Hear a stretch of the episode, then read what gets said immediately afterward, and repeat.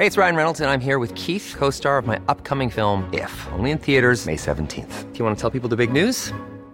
All right, I'll do. Sign up now and you'll get unlimited for $15 a month in six months of Paramount Plus Essential Plan on us. Mintmobile.com slash switch. Upfront payment of $45 equivalent to $15 per month. Unlimited over 40 gigabytes per month. Face lower speeds. Videos at 480p. Active Mint customers by 531.24 get six months of Paramount Plus Essential Plan. Auto renews after six months. Offer ends May 31st, 2024. Separate Paramount Plus registration required. Terms and conditions apply if rated PG.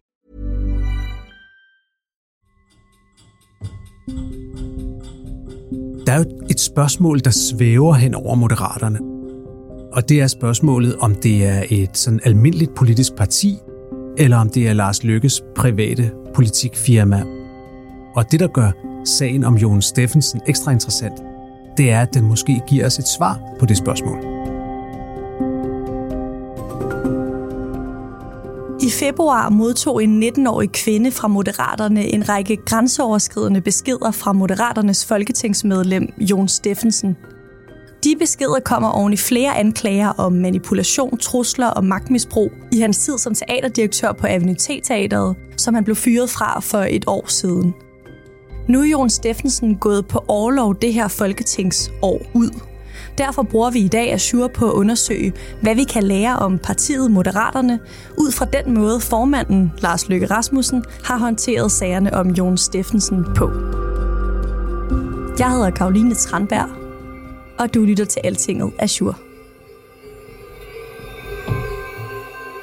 Så det er det, vi har aftalt. Jon han søger overlov fra Folketinget resten af det her folketingsår. Det giver også en mulighed for at koncentrere os om vores politik – og det giver Jon en mulighed for at få renset op i hvad der end måtte være. Det er en video, der bliver lagt ud klokken halv et om natten. Den ser ud som om, den er optaget hjemme hos Lars Løkke Rasmussen selv. Og det, der sker, det er, at Lars Løkke han, øh, han siger, at han er kommet sent hjem fra et udenrigsministermøde i Luxembourg, og så har han sat sig sammen med nogle partifælder og Jon Steffensen og fundet ud af, hvordan de skal håndtere denne her sag om, at Jon Steffensen har sendt nogle kontroversielle beskeder til et meget ungt partimedlem. Og så forklarer han ligesom, hvordan den sag lige skal, lige skal løses. Og baggrunden for det her møde, den kender I godt. Det er en sag, vi ser på med stor alvor. Når man hører efter videoen, så er, det en, øh, så er det en ret fascinerende logik, Lars Løkke Rasmussen bruger, fordi han skaber sådan et, et, et cirkelargument, som, øh, som på en eller anden måde aldrig rigtig bliver til en cirkel. Han starter med at sige, at hvis, hvis nu det bare var et enkeltstående tilfælde med Jon Steffensen, så ville de vide præcis, hvad de skulle gøre. Og så opremser han, hvad det er, de skulle gøre. Hvis det var en isoleret ting, hvis det hele kunne indskrænkes til alene et spørgsmål om den dialog, så ville vores reaktion have været den, at vi vil sige, det er i strid med vores code of conduct, det er i strid med vores samarbejdspolitik, her er der en alvorlig advarsel, her trækker vi grænsen, gør det igen, så er det ud så vi sanktioneret det med at tage ordførerskaber og andet fra Jon for at sætte et eksempel. Det er altså noget med, at han skulle have frataget ordførerposter, og han skulle have en advarsel, og næste gang er det ud. Det er en meget barsk Lars Løkke Rasmussen, man hører her. Men så siger han, jamen det her det er jo ikke et enkeltstående tilfælde, og så begynder han at tale på en anden måde. Men det kan ikke isoleres til det. Fordi alle, der har fulgt den offentlige debat, ved også, at der har været andre ting fremme. Og derfor er vi nødt til at gøre noget andet. Vi skal have ro på. Vi i Moderaterne skal have mulighed for at koncentrere sig om vores politik. Og Jon, han skal have en mulighed for at komme på benene igen. Fordi at det er mere end et tilfælde, så skal vi have ro på nu, og Jon Steffensen skal tilbage på benene igen. Så det er ligesom om, at i Lars Lykkes argumentation her, der bliver det et formidlende omstændighed, at der er flere sager og ikke kun én sag, i stedet for at man ville normalt tro, at det var en skærpende omstændighed. Hvad for en følelse sad du tilbage med som øh, seer eller lytter af den her video? Jamen, at på en eller anden måde, at nu kender vi krisemanageren Lars Løkke Rasmussen igen, og at nu er moderaterne også i gang med at komme ind i det, som jo i en periode var meget kendetegnende for Lars Løkke Rasmussen, mens han var formand for Venstre, at det handlede utrolig meget om at styre igennem kriser. Og det sker nok i alle politiske partier, men der er ikke ret mange politiske partier, som, eller i hvert fald ikke så mange partiledere, som har så meget erfaring i at gøre det som Lars Løkke Rasmussen.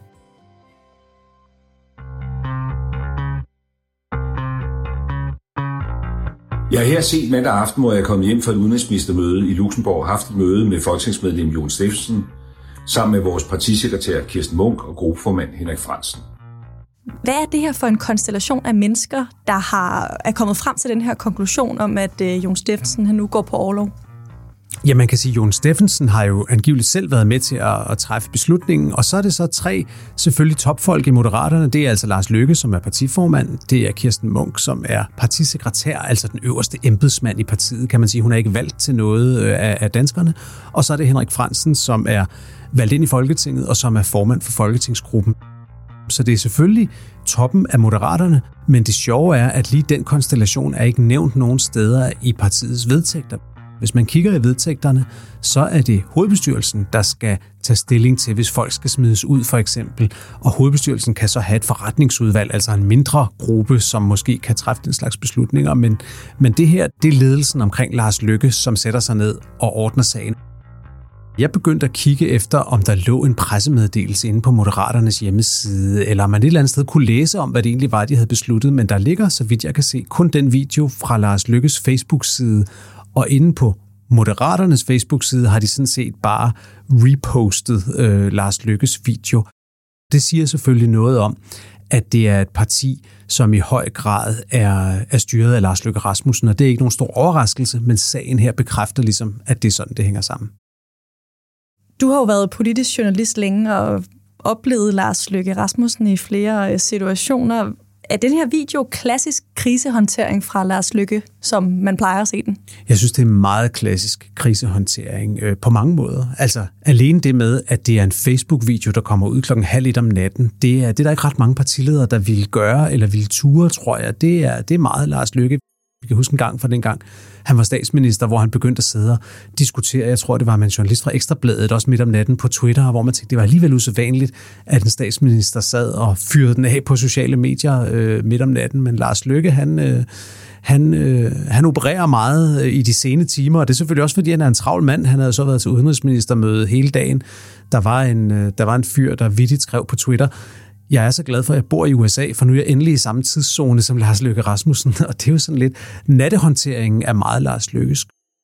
Og så synes jeg også det her med, at argumenterne ligesom bliver drejet, så de passer til konklusionen, det er noget, han er ekstremt dygtig til, at få det til at lyde som om, at det nærmest er den eneste logiske udgang øh, på den situation, vi står i, selvom at andre måske vil sige, at der kunne være alle mulige andre mere logiske udgange. Det er han, det er han ekstremt dygtig til. Har du et eksempel, hvor man har oplevet det øh, fra Lars Lykke før?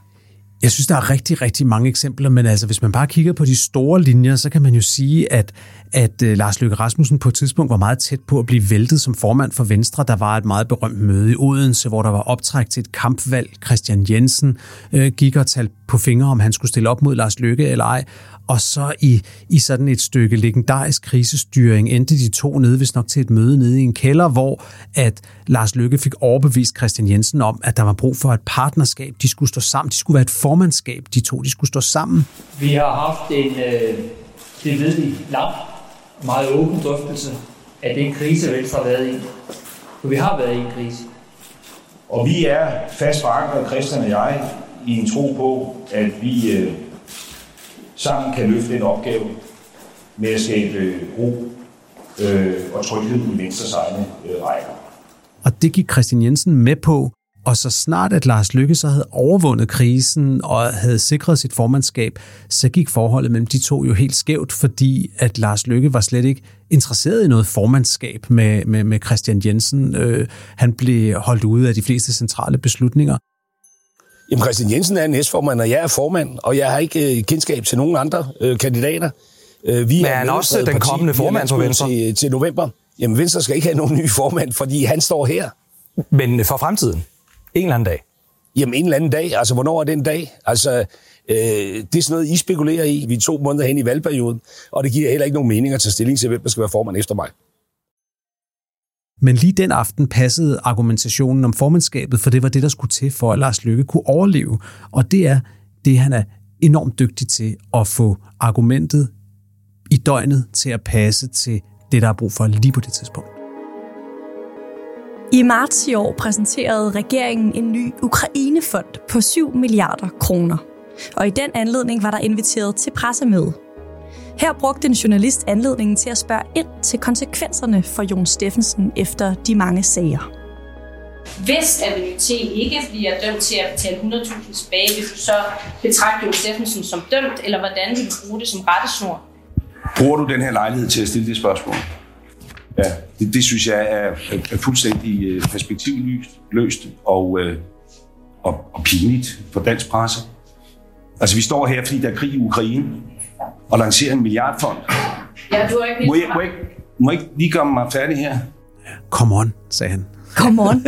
Er Lars Lykke ekstra sur for tiden? Eller har, nej, nej, nej, nej. Han er ikke, han er ikke sur der. Det der, det er, bare, det er bare igen den dygtige Lars Lykke, der får et besværligt spørgsmål, og som så øh, bruger det elgamle trick, der hedder, at det bedste forsvar er et angreb. Så i stedet for at svare på spørgsmålet, så siger han, at den journalist er det mest useriøse, han nogensinde har set. Og han fortæller jo der, hvordan at hele pressen var rendt efter ham dagen for inden og forspørger om Jon Steffensen, og imens foregik der noget utrolig vigtigt i Rusland, som ingen havde opdaget, før Udenrigsministeriet gjorde journalisterne opmærksomme på det. Og det er der, hvor han siger, nu må I vågne lidt op, kom on.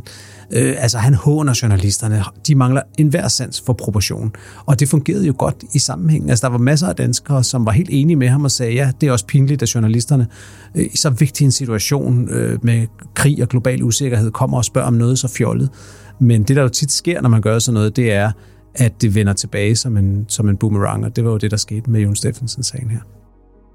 Det her det har lidt været Lykkes måde at håndtere kriser på, og han gør det stadigvæk det fungerer vel? Det fungerer. Vi så det under, under valgkampen, da han var på besøg her i Altingets gård, og, og nogle af vores journalister gerne ville spørge ham til det forslag, der står i Moderaternes principprogram om, at de over tid gerne vil erstatte folkepensionen med noget andet, og hvor han også øh, gik meget hårdt til journalisterne og beskyldte dem for at ville skrive alle mulige helt urimelige historier. Altså, de spurgte sådan set bare til noget, der stod i hans eget partiprogram. Og, øh, og det, er en, det er en strategi, som han har mange års erfaring med, og den, øh, den virker langt hen ad vejen for ham. Den her sag handler jo alligevel om noget andet. Det handler om en ung kvinde i partiet, som er blevet krænket, udefra set øh, noget mere, eller i hvert fald noget andet end rod i regnskaberne, øh, noget internt mellem politikere. Kan Lars Lykke komme igennem med klassisk krisehåndtering på den måde, han plejer i den her situation? Det tyder det jo på, at han kan. Altså, der, de unge moderater har, har brokket sig lidt og sagt, de synes ikke, det er i orden. De synes faktisk ikke, at Jon Steffensen kunne være, kan være medlem af partiet med, med, med de ting, der ligger, som, som han er anklaget for, og nogle af dem også har, har erkendt. Men lige nu tyder det jo på, at det kommer til at gå, sådan som Lars Lykke har sagt, at Jon Steffensen tager mere eller mindre frivilligt overlov i nogle måneder uden løn, og så må vi se, hvad der sker. Det er en anden meget typisk Lars Lykke-løsning, det er at skubbe problemerne foran sig og se, om der ikke dukker en løsning op. Det vil ikke undre mig, hvis der om to måneder skete et eller andet, som gjorde, at Jon Steffensen frivilligt forlod Folketinget, fordi han havde fundet på noget bedre at lave. Det, det, det er 100% sikkert det, som Lars Lykke håber på vil ske, at problemet ligesom løser sig selv ved, at man giver det noget tid og venter og ser. Lars Lykke er måske den mest tålmodige politiker i dansk politik. Han har en utrolig stor tro på og erfaring med, at hvis man bare venter, så sker der et eller andet, som kommer til at gavne ham. Så dukker der et håndtag op, han kan trække i, så problemet løser sig. Hvor meget politisk er der i det her? Altså handler det om det, folk gidsner om, at øh, regeringen kommer til at mangle nogle mandater? Jeg tror helt sikkert, at en meget vigtig grund til, at Jon Steffensen ikke er blevet smidt ud af Moderaterne, det er, at hvis det skete, så vil regeringen kun have et mandats flertal tilbage, og det vil gøre regeringen meget sårbar for, hvis der var et medlem af et af de tre partier, som pludselig var sur over en eller anden ting, de skulle vedtage. Så det er helt sikkert en meget vigtig grund til, at de ikke har smidt ham ud. Hvis man forestillede sig, at regeringen havde 15 mandaters flertal i Folketinget, så tror jeg, at, øh, at Jon Steffensen havde været smidt ud af partiet det er jo også politik, det her, fordi at politik handler om værdier og om tillid, og det er derfor, at denne her sag også er vigtig. Det er fordi, at den siger noget om, hvad partiet vil finde sig i. Der er mange, der taler om, om det vil være for hård en straf, hvis Jon Steffensen blev smidt ud. Det siger Lars Løkke også i videoen. Han siger, at det vil være, øh, det vil være en overreaktion, siger han, hvis Jon Steffensen blev smidt ud. At lave en diskussion nu, det vil være en overreaktion. At sige to og fire lige, det vil være en underreaktion. Det vi derfor har valgt at gøre i en samtale mellem voksne mennesker, det er at sige, at nu bringer vi vores samliv på pause for en tid. Jeg synes jo lidt, at det er en skæv præmis, at det skulle handle om, om det er en hård eller en mild straf, for der er jo ikke nogen, der kan straffe Jon Steffensen. Han er ikke tiltalt for noget. Det, det handler om, det er, om moderaterne som parti mener de ting, der står i deres egne vedtægter, nemlig at de ikke vil finde sig i chikane, at man skal acceptere deres adfærdskodex for overhovedet at blive medlem af partiet og den slags. Det er jo derfor, der er nogen, der mener, at han skal ud. Det er fordi, det faktisk står i deres regler, at man ikke må gøre sådan, som, øh, som han har sagt, og som han jo har gjort mere end én gang. Man har hele tiden haft fornemmelsen af, at det her det var Lars Lykkes øh, private politikfirma, kan man godt sige. Der var også et interview i, i Altinget øh, helt fremme, tror jeg før at han faktisk dannede partiet, mens han var i proces med det og kørte nogle af de her online møder, hvor de prøvede at forme partiet, hvor han meget klart og tydeligt sagde, at hvis der kom et parti, så var det klart, at det meget ville tage udgangspunkt i, i hans holdninger og værdier. Det var, det ville være ham, der tegnede det, og sådan er det også blevet. Men jeg synes alligevel, at denne her sag er interessant, fordi det er første gang, vi sådan rigtig konkret får det illustreret, at hvis der er noget, der godt kunne ligne en uoverensstemmelse mellem, hvad der står i vedtægterne, og hvad det, som baglandet, de unge i partiet gerne vil have, og det, som Lars Lykke gerne vil, så er det ham, der har den tungeste lod på vægtskålen. Det var alt, hvad vi havde til dig i Azure i dag. Vi spillede klip fra TV2 og DR. Mads Aarhusen og Maja Simonsen var med til at lave dagens podcast, og jeg hedder Karoline Tranberg.